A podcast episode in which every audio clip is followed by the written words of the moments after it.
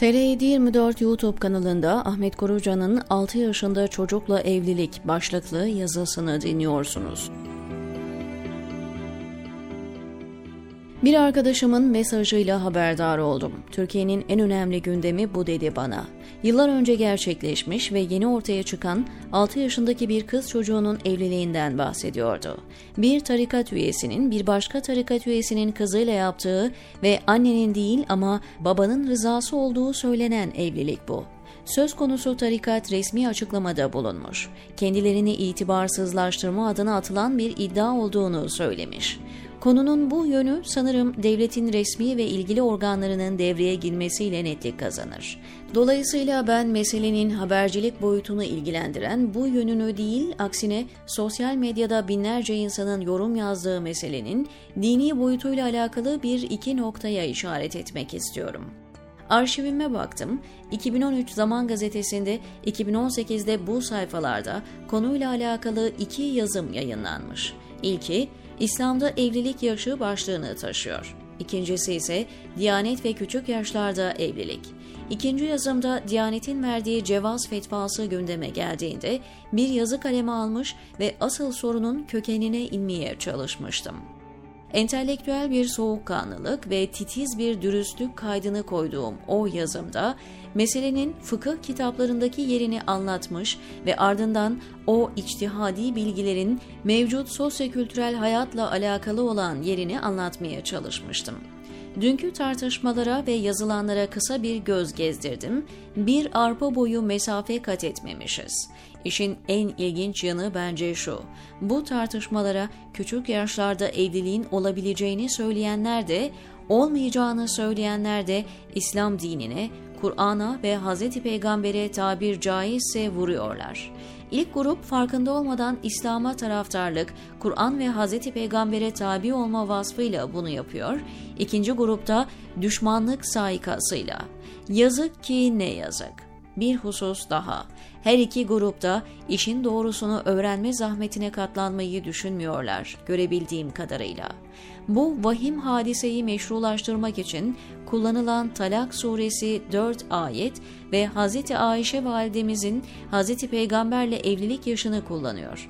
Ama yaklaşım keyfiyetleri sadece meal ve tercüme düzeyinde. Gerek ayet metnine gerekse evlilik hadisesine literalist zahiri bir yaklaşım sergiliyor ve dediğim gibi metin lafzının taşımış olduğu anlam üzerinde akıl yürütmelerle ahkam kesiyorlar.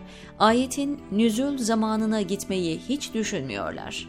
Nüzül toplumunun bu iki konu üzerinde örf ve adetini, dönemin medeni yaşamı içindeki sosyokültürel ortamın bu ayet ve evliliğe nasıl bir etkisi olduğunu kale almıyorlar. Hemen her kesimde uzman görüşlerine müracaat eden, bir Google taramasıyla akademik yayınlara ulaşıp doğru bir kanaate ulaşan bu insanlar nedense aynı duyarlılığı burada göstermiyorlar. Türkçemizdeki meşhur deyimiyle ilim sahibi olmadan fikir sahibi olma dedikleri bu olsa gerek. Neden bunu diyorum? Çünkü gerek YouTube platformunda gerekse yazılı platformlarda hem talak 4. ayette geçen henüz regl olmamış çocukların boşanma iddetleri hem de Hz. Ayşe validemizin evlilik yaşıyla alakalı o kadar çok bilgi var ki tarafsız bir gözle hakikati ve doğruyu bulma düşüncesiyle yukarıda ifade ettiğim gibi entelektüel soğukkanlılık ve samimi bir dürüstlükle o okumalar yapılsa son tahlilde İslam'a zarar veren o tartışmalar yapılsa bile daha sahih bir sonuca ulaşılırdı.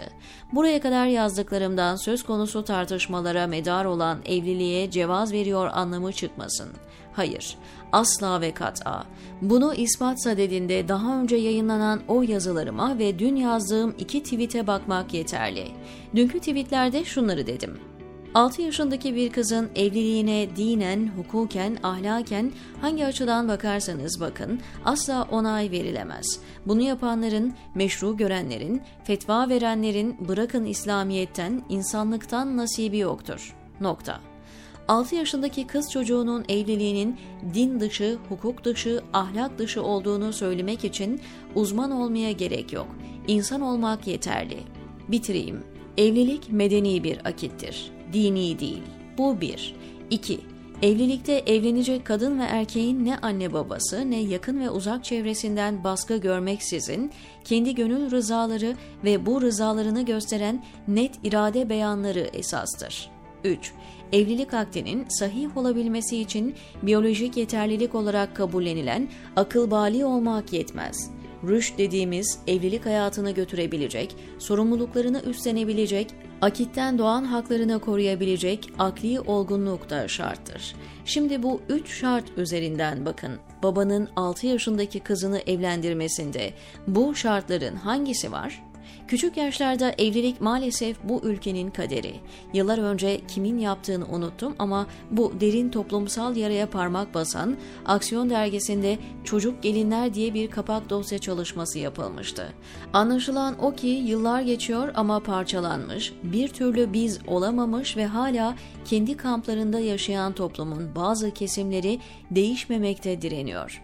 Yazımı, sözünü ettiğim o yazımın son paragrafını yeniden dikkatlerinize sunarak sonlandırıyorum. Sonuç, sosyal, siyasal, kültürel, iktisadi arka plan şartlarına bağlı olarak Müslüman hukukçuların üretmiş olduğu üretilmiş düşüncelerin doğru ve yanlış olma ihtimaline açık görüşlerin en geniş anlamıyla fıkhi yaklaşımların dinin sabiteleri, değişmez, değiştirilemez gerçekleri gibi algılandığı, zihin yapısı değişmeden ve değişen zihni yapıya göre içtihadi yaklaşımlar yenilenmeden bir yere varmamız mümkün değildir. Bu açıdan günlerdir kamuoyunu meşgul eden bir tartışma ne bir ilktir ne de son olacaktır. Bu zihniyet devam ettiği müddetçe daha çok böyle tartışmalar yaşarız. Kazananı olmaz bu sürecin ama kaybedenin başta din, ardından bütün Müslümanlar ve özellikle yeni yetişen nesiller olacağında hiç kimsenin şüphesi olmasın, diyor Ahmet Korucan TR724'deki köşesinde.